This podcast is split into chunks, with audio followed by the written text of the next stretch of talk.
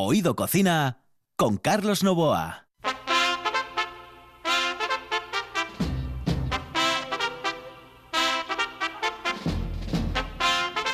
Saludos amigos, muy buenas noches. Esta es la sintonía de RPA. Estamos en Oído Cocina. Ya saben ustedes, todos los días, de lunes a viernes a las 11 de la noche y hasta las 11 y media. Estamos con un programa atípico dentro del mundo de la gastronomía, porque hablamos de gastronomía, pero también conocemos a muchos, muchísimos personajes.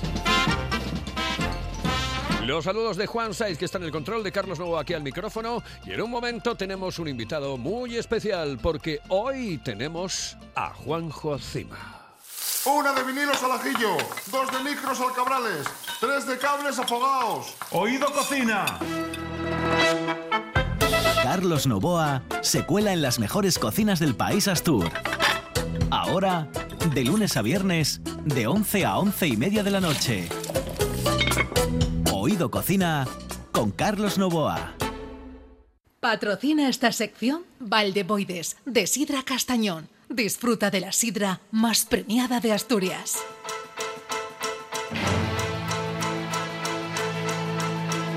I saw the light on the night that I passed by her window. I saw the flickering shadows of love on her blind.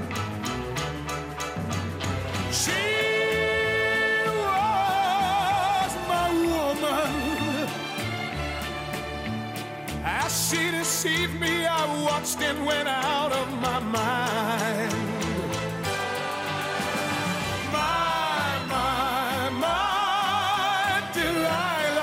La música, ya saben ustedes que a esta hora de la noche no puede faltar y tiene que ser música con algún sentido, ¿no? Y sobre todo que te mm, haga recordar cosas. A mí esta canción me recuerda muchas, muchísimas cosas y sobre todo mi infancia, porque mi infancia creció con Tom Jones, por ejemplo. Después recuerdo en eh, Benidorm eh, un pub eh, inglés donde sonaban canciones como esta y era una auténtica maravilla. ¡Ay, qué maravilla!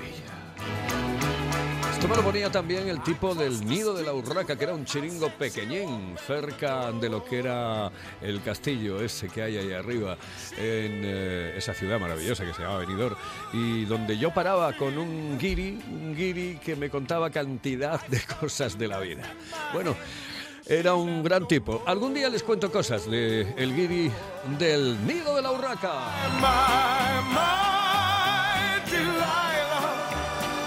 Pero hoy tenemos a Juan Jocina. Eh, yo quiero que me lo presente Jackie Marcano porque eh, Jackie vuelve después de, bueno, un periodo normal y lógico, que no voy a decir exactamente, no, no, un periodo normal y lógico de descanso porque estaba muy azotada. ¿eh? Estaba muy azotada y dije yo, vamos a dejarla ahí aparcada un poco. ¿Eh? La sidra, la sidra que me vuelve loca, me tiene muy ocupada. Eh, Exactamente, Sí, sí. exactamente, exactamente. Bueno, todo bien, ¿no? Muy bien. Perfecto. No podía estar mejor. Más feliz que nunca, eso sí, porque Eso te sí, veo la se cara. me nota, ¿eh? Se me nota en la piel, se en el pelo, mucho. en todo. Se te nota absolutamente, vamos. Bueno, tenemos a Juanjo. Invitadísimo de lujo, que ya nos acompañó en el verano. Y aparte de ser un melómano empedernido, que seguro ha disfrutado con esta canción de Tom Jones. Temazo. A que te gusta, temazo. buenas noches. ¿eh? Antes de nada, buenas, Buenas noches. noches, buenas noches a Pero, todos. ¿a qué te prestó? Muchísimo. Además, siempre pones muy buena música. Tenéis una selección excelente y como dice ella, es una de mis pasiones junto con la cocina. Sí. Y bueno, disfrutando. Bueno, pero mezclamos, ¿eh? Hay días que, por ejemplo, el otro día puse, bueno, el otro día no, estábamos en el verano y estábamos haciendo el programa a la una de la tarde, puse a la charanga del tío Honorio. ¿Tú te acuerdas de la charanga del tío Honorio? No, ahí ya me pillas, Oh, ¿eh? Flipas en colores. Bueno, eso no te iba a gustar mucho porque no tiene absolutamente nada que ver con Tom Jones. Pero bueno, Creedence, eh, Beatles, Tom Jones, etcétera, sí los ponemos, los ponemos muchas veces en el programa. Pero la charanga del tío Honorio estaba compuesta por unos tipos geniales, además tremendamente inteligentes, eh, em, eh, muy aptos para el mundo de la música, no para cantar, pero sí para componer. Los Seijas y los Seijas eh, compusieron canciones para los más grandes eh, cantantes españoles, unos tipos geniales. Y mira, esto, por ejemplo, era de ellos, eran unos cachondos mentales. ¿Qué se puede hacer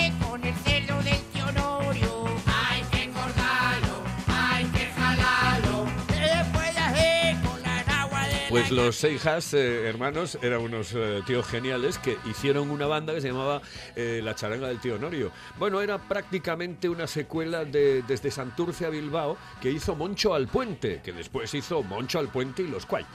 Bueno, eh, Ah, eh, te- nada, no quiero dar lecciones de ca- canciones, eh, de, de tal, pero bueno, que tengo aquí a Juanjo y Sí. me presta mucho hablar con él. Que aparte de adorar la música, es un excelente profesional de la gastronomía, que nos trae muchísimas novedades para esta semana. Y empezaremos a hablar de algo súper interesante, el primer concurso de cachopos amateur, celebrado en Asturias, del cual tienes el honor de ser imagen, ¿no? Sí, sí eh, Central Lechera Asturiana y Ternera Asturiana eh, organizan el primer cacho- eh, campeonato de cachopo amateur de Asturias. Bueno, de España, que diga, perdón, porque es para toda España y bueno, es muy sencillo. Eh, tienes, tenéis todas las bases en la página web auténticocachopoasturiano.com Punto es. o punto .es, ¿vale? Y también nosotros en la web de las tablas em, eh, explicamos un poco también cómo lo podéis hacer. Es muy sencillo, hacer un vídeo de un minuto explicando un poco la receta. Podéis poner en unos platinos los ingredientes que utilizáis. Hay que utilizar, lógicamente, queso de central lechera asturiana y eh, carne de ternera asturiana IGP. Y, man- y podéis hacer eh, pues, eh, en un plato, en unos platinos, los ingredientes y después el resultado final, enseñarlo en un vídeo, mandar ese vídeo antes del 18 de octubre y entraréis en el concurso y si ganáis son 3.000 euros de premio. Joder, macho. 3.000. Tenemos que participar, Carlos. 3.000, Vamos claro, a apuntarnos, claro, que además yo hago unos cachopos excelentes. Y a mí también Sí, me sí, gusta sí. hacerlos y los hago y me, y me salen Sí, sí. bastante bien. Yo los he hecho con cositas que bueno, algún día explicaré. Eh, que por cierto, em, Juanjo es quien lleva el vinoteo en la capital del Principado que está en la calle eh, Campo Amor, Ahí haciendo está. esquina con eh, la avenida de Santander. En la ruta de los está vinos. enfrente, frente por frente de la Renfe. Sí. Eso ¿Eh? es, en la ruta de los vinos. Tiene las tablas del Campillín, en el Campillín, evidentemente. Sí. Y aquí en Gijón, la taberna asturiana. En la calle Begoña. Eh, Exactamente. El otro día estuve en la taberna asturiana con Eduardo Ferreira. Estuvimos comiendo un cachopo de Te vi, te vi. estos eh, min- minero impresionante. Nos atendió el, el chico que estaba allí. No recuerdo ahora su nombre. Sergio sería. impresionante. O sea, eh, te pueden atender bien, muy bien y como este. Y además te lo vas a pasar en grande con la decoración del local.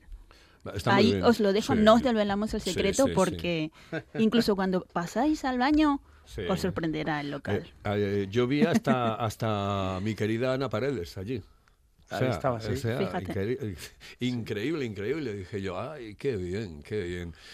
Am, bueno, eh, repíteme, por favor, mm, eh, dónde tienen que dirigirse eh, para concursar en este concurso de cachopos de la central.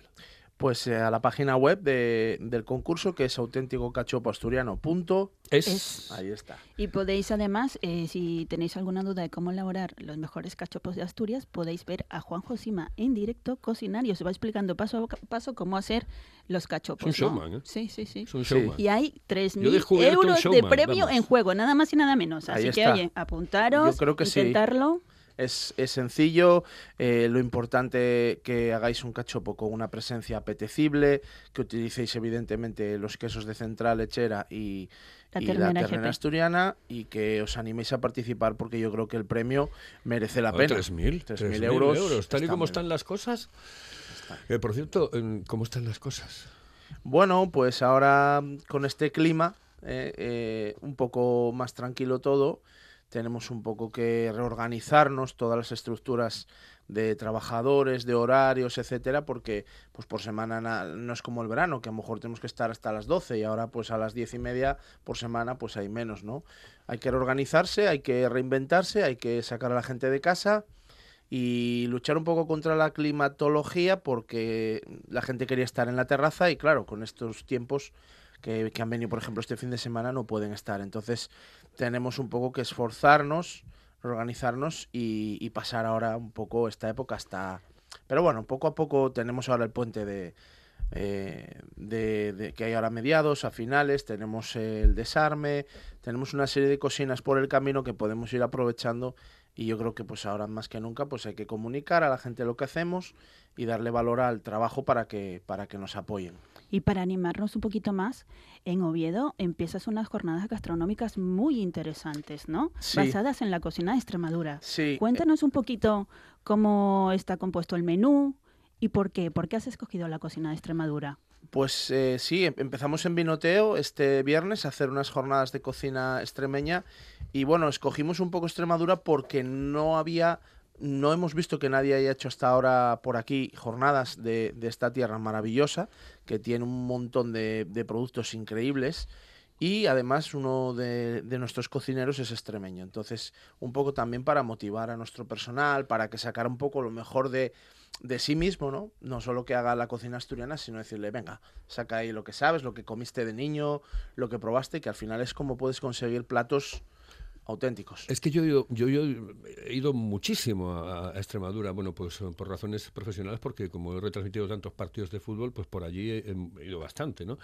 Y voy a decirte una cosa, la, la gente que no conozca la cocina de Extremadura, eh, de verdad, debería de ir sin lugar a dudas a estas jornadas, porque em, te digo que es una auténtica exquisitez Sí. el tema de la, la- la comida extremeña. Y a lo mejor puede ser una de las grandes desconocidas de España, ¿no? Pues Y- posiblemente. Y, ahora en Oviedo pues tenéis la oportunidad perfecta de disfrutar de esta gastronomía en el vinoteo del 2 al 11 de octubre. Además, hecho por, por una persona autóctona, ¿no? De la tierra. Sí, sí, eso creo que es lo que le da valor y también un poco por eso en, en el menú eh, hay cosas, porque también escogimos platos que no fueran eh, muy vistos aquí, ¿no? Lo fácil a lo mejor es coger el jamón Claro. o coger cualquier carne de ibérico, tirar mucho por el cerdo ibérico, que es lo que todos conocemos de allí.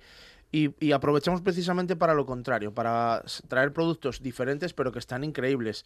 Por ejemplo, la morcilla patatera, ¿no? Que es una cosa que yo pues desconocí absolutamente, que es una morcilla hecha con patata y con la sangre Sí. y un poco de carne y eso Ujú. está de muerte, pero te aseguro que increíble. Que hacéis unas croquetas, ¿no? Hacemos De unas morcilla croquetas, patatera con sí, miel, ¿no? con miel Qué de buena allí. pinta, ya solo escuchándolo. La ensalada zoron- zorongollo, que es una ensalada de pimiento asado, cebolla y aceite. Así de sencillo. Pero bueno, asamos, traemos los pimientos de allí, los asamos unas 5 o 6 horas muy despacito, con la cebolla y un buen aceite por encima, Uy, que rico. está exquisito. Y luego un plato que a mí me sorprendió, que además me chocaba por mi cultura, ¿no? Pero él me decía, no, esto está muy bueno, tienes que probarlo, que es un solomillo ibérico al estilo de Cáceres con puré de patata y chorizo ibérico. ¿Cómo es el solomillo? Pues el, eh, es un solomillo grande, de 300 y pico gramos, O espectacular. sea, como un chuletón casi, ¿eh? Una cosa de estas, sí, claro, claro. Sí, sí, es porque digamos que los otros platos son sencillos, eh, ligeros, pero ahí llegas y está el plato, ¿no? Para, para definir el menú. Y quizás es el más arriesgado, pero está increíble. Porque eh, le hace unas, unos cortes al solomillo. Igual imaginaros el pescado clásico que le haces unos cortes y le Sí. metes el limón. Sí. Pues en vez de limón, chorizo. Ah. Pero está. ¿Y maridan bien las dos cosas? Marida que yo no me lo esperaba. Te tengo que reconocer que era un plato del que dudaba. Digo, ¿cómo le vas a meter chorizo a un solomillo en cortes y luego va sobre una cama de puré de patata con un poco de patatera? Mm. Que está, pero. Y tengo que reconocer que, que no confiaba en ese plato hasta que lo probé. Me lo puso, porque yo todo esto siempre lo pruebo unos días antes para. Y la verdad es que me quedé eh, sorprendido porque está espectacular. Allí me comí yo también muy buenas migas. Sí. Muy buenas Las migas. migas. Muy buenas migas. Ahora por el invierno eso Ay, es espectacular. Madre mía, qué rico. Y para ahora, para el otoño, que ha llegado con ganas, ¿eh? Con Sí. esta borrascales, apetecen platos Sí, de cuchara. calentitos, calentitos, sí, sí. Y luego el postre, que nada, son unas flores extremeñas que, que, hace- que las hemos traído de allí. Son unas rosquillas. Es un plato con, con una de la tradición árabe, hechas con miel y pan rallado. Roscas de alfajor. Eso es. Y están increíbles. Sí, lo llaman los alfajores, me parece, Sí, por allí. también los ¿no? alfajores, sí. Sí, sí, parece que sí. los llaman, sí. Qué interesante, por favor. O sea, después, después de hacer cachopos, nos Rico, vamos rico, a rico. probar la cocina extremeña de Noteo, ¿no? Impresionante. Y además, estamos esperando con ansia en las tablas del Campeñín y en la taberna asturiana el desarme. Sí, ahora esa, en la semana que viene, después del puente, pues eh, vamos a, a abrazarnos a esa tradición maravillosa y además que la climatología lo está pidiendo, ¿no? Sí. Del desarme y si lo vamos a ofrecer tanto en Vinoteo como en las tablas del Campillín, como aquí en Gijón, en la taberna asturiana, para un poco unirnos todos en torno a esos platos maravillosos que son los callos, que son Qué los garbanzos con bien. espinacas, eh, que, es, eh, que es una maravilla. ¿Cómo te pasas todos los días entre Oviedo y Gijón? eh, de un lado para otro? Sí, intento programar un poco cuando vengo y que sea, por ejemplo, hoy pues eh, aprovecho porque tengo que venir aquí a Gijón y entonces eh, aprovecho para programo los viajes para poder optimizar, porque si no es imposible, ¿no? Eh, abarcar todo. Entonces, y luego rodearte de equipo, un equipo de personas eh, que, que est- esté en sintonía contigo y que trabaje como a ti te gusta y, com- y que te lleve las cosas eh, con confianza y con, y con mucho esfuerzo, que al final, y yo siempre lo digo, el, el mérito es mucho del 90% es de mi equipo porque son ellos los que lo sacan. Yo no estoy continuamente ni en las cocinas, ni de, no, no puedo, o sea, estoy en un sitio, estoy en otro.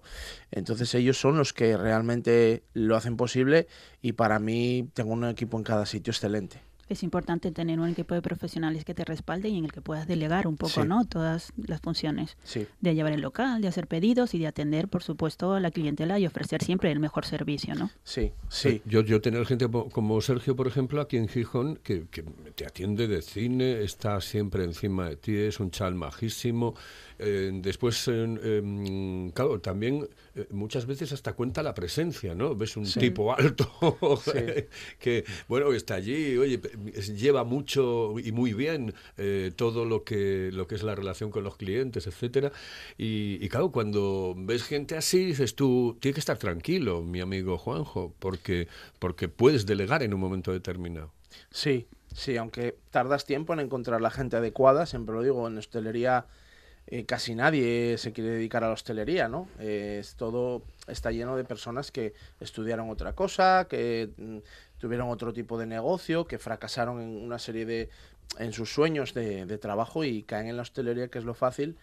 Y, y claro, pues encontrar gente que esté motivada y que te siga y que, y que entienda lo que tú quieres hacer es complicado, se tarda tiempo, pero como tú bien dices, en, en el caso de Gijón no tardé mucho tiempo, porque normalmente siempre tardo un año más o menos en, en poder hacer un equipo eh, como yo quiero, pero aquí en Gijón, pues nada, en apenas un mes eh, más o menos encontré un poco dos o tres pilares sobre los que te apoyas y después vas construyendo el resto del equipo y el resto de la estructura del negocio. Te decía eh, cómo iban las cosas. em, eh, te- eh, quería, bueno, que me comentases eh, cómo ves el- el futuro a partir de ahora. Es decir, se acabó el verano. El verano ya se fue, mm, desgraciadamente, porque nos gusta el buen tiempo. ¿Tú cómo ves a partir de ahora todas las cosas, todo, toda esta historia? Claro, miras, por ejemplo, por la ventanilla de la televisión, o escuchas la radio, o lees el periódico, o ves internet, y dices tú, joder, Madrid, madre mía de mi vida, ¿cómo está la cosa? Sí, eh, en el caso de...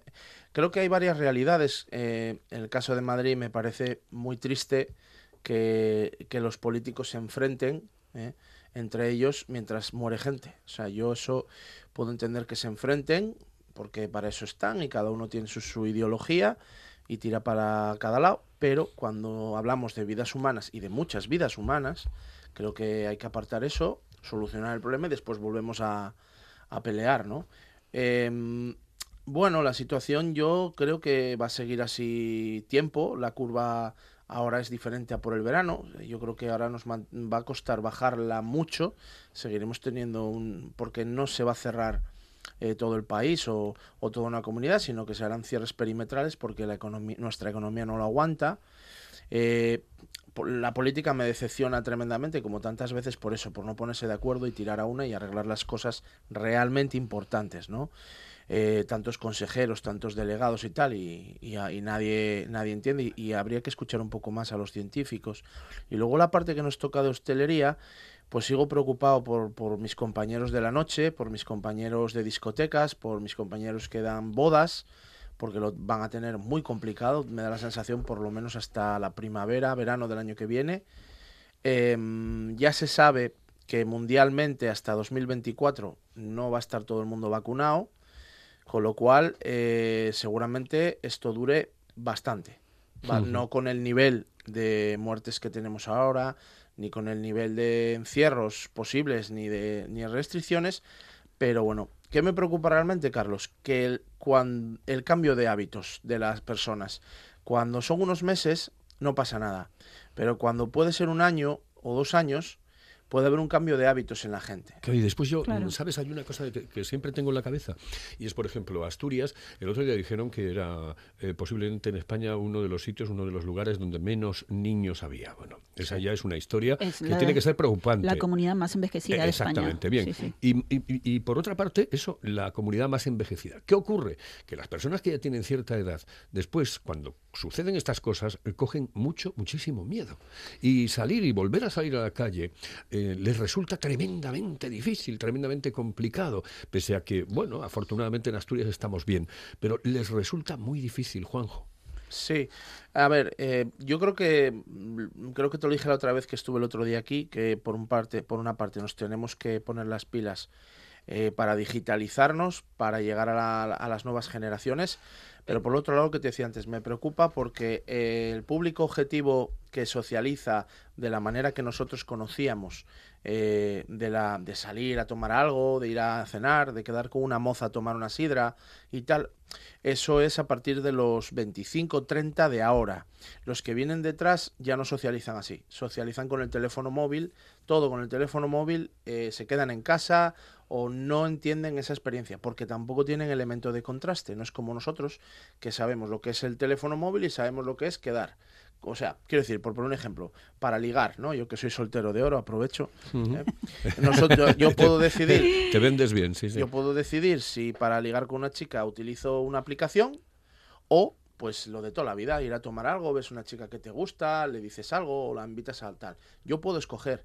La gente de las generaciones de atrás solo conoce el móvil, no conoce eso, ¿no? Entonces yo creo que tenemos que hacer eh, un esfuerzo por estar ahí, ojalá que se solucione todo esto pronto y que, y que todos podamos volver a disfrutar de los bares, de, de poder salir y de tener una vida normal. Pues sí. Que nos vamos que a sí. ir ya. Jolín, sí, pues yo voy a salir de aquí y me voy a ir a Minoteo a Ah, comerme un plato de pote asturiano perfecto, que ha quedado tercero en el campeonato de España. ¡Ay, el pote! Soy súper fan del pote. Mm, ¿Cómo Así fue eso del bueno. pote, Juanjo? Sí, fue una cosa que, bueno, en, en la, en la categoría de integración con Faba de, Asturia- de IGP, Faba Asturiana de IGP, pues eh, fue una sorpresa maravillosa porque es un plato por el que hemos apostado también desde el principio, que con el tiempo, igual que el cachopo hace 10 años, que lo había en muy pocos sitios, o, o no como ahora, el pote está pasando lo mismo, ¿no? Cada vez lo hay en más sitios y bueno, pues quedar terceros de España es maravilloso y estamos muy agradecidos por el apoyo de la gente y- y- y de la organización. El Vinoteo, que tiene unas jornadas de Extremadura impresionantes. Y las tablas del Campillín, que te ofrecen un cachopo para soñar. Ese cachopo minero. ¡Qué rico! Ah, y la taberna asturiana, aquí, en Gijón.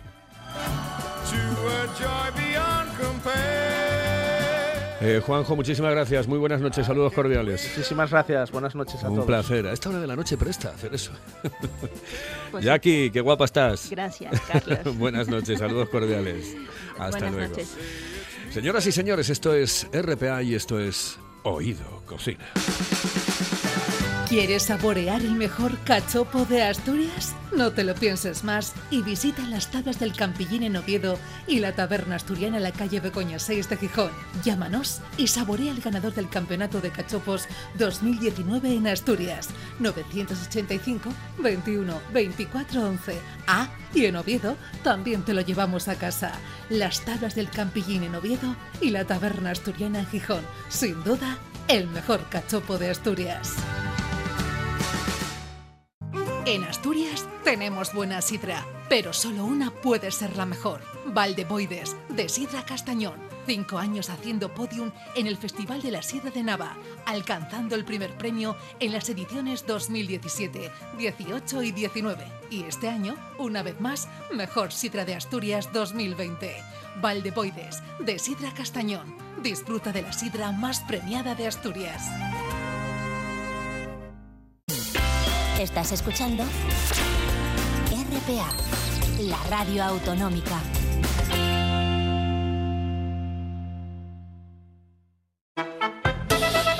Oído Cocina con Carlos Novoa.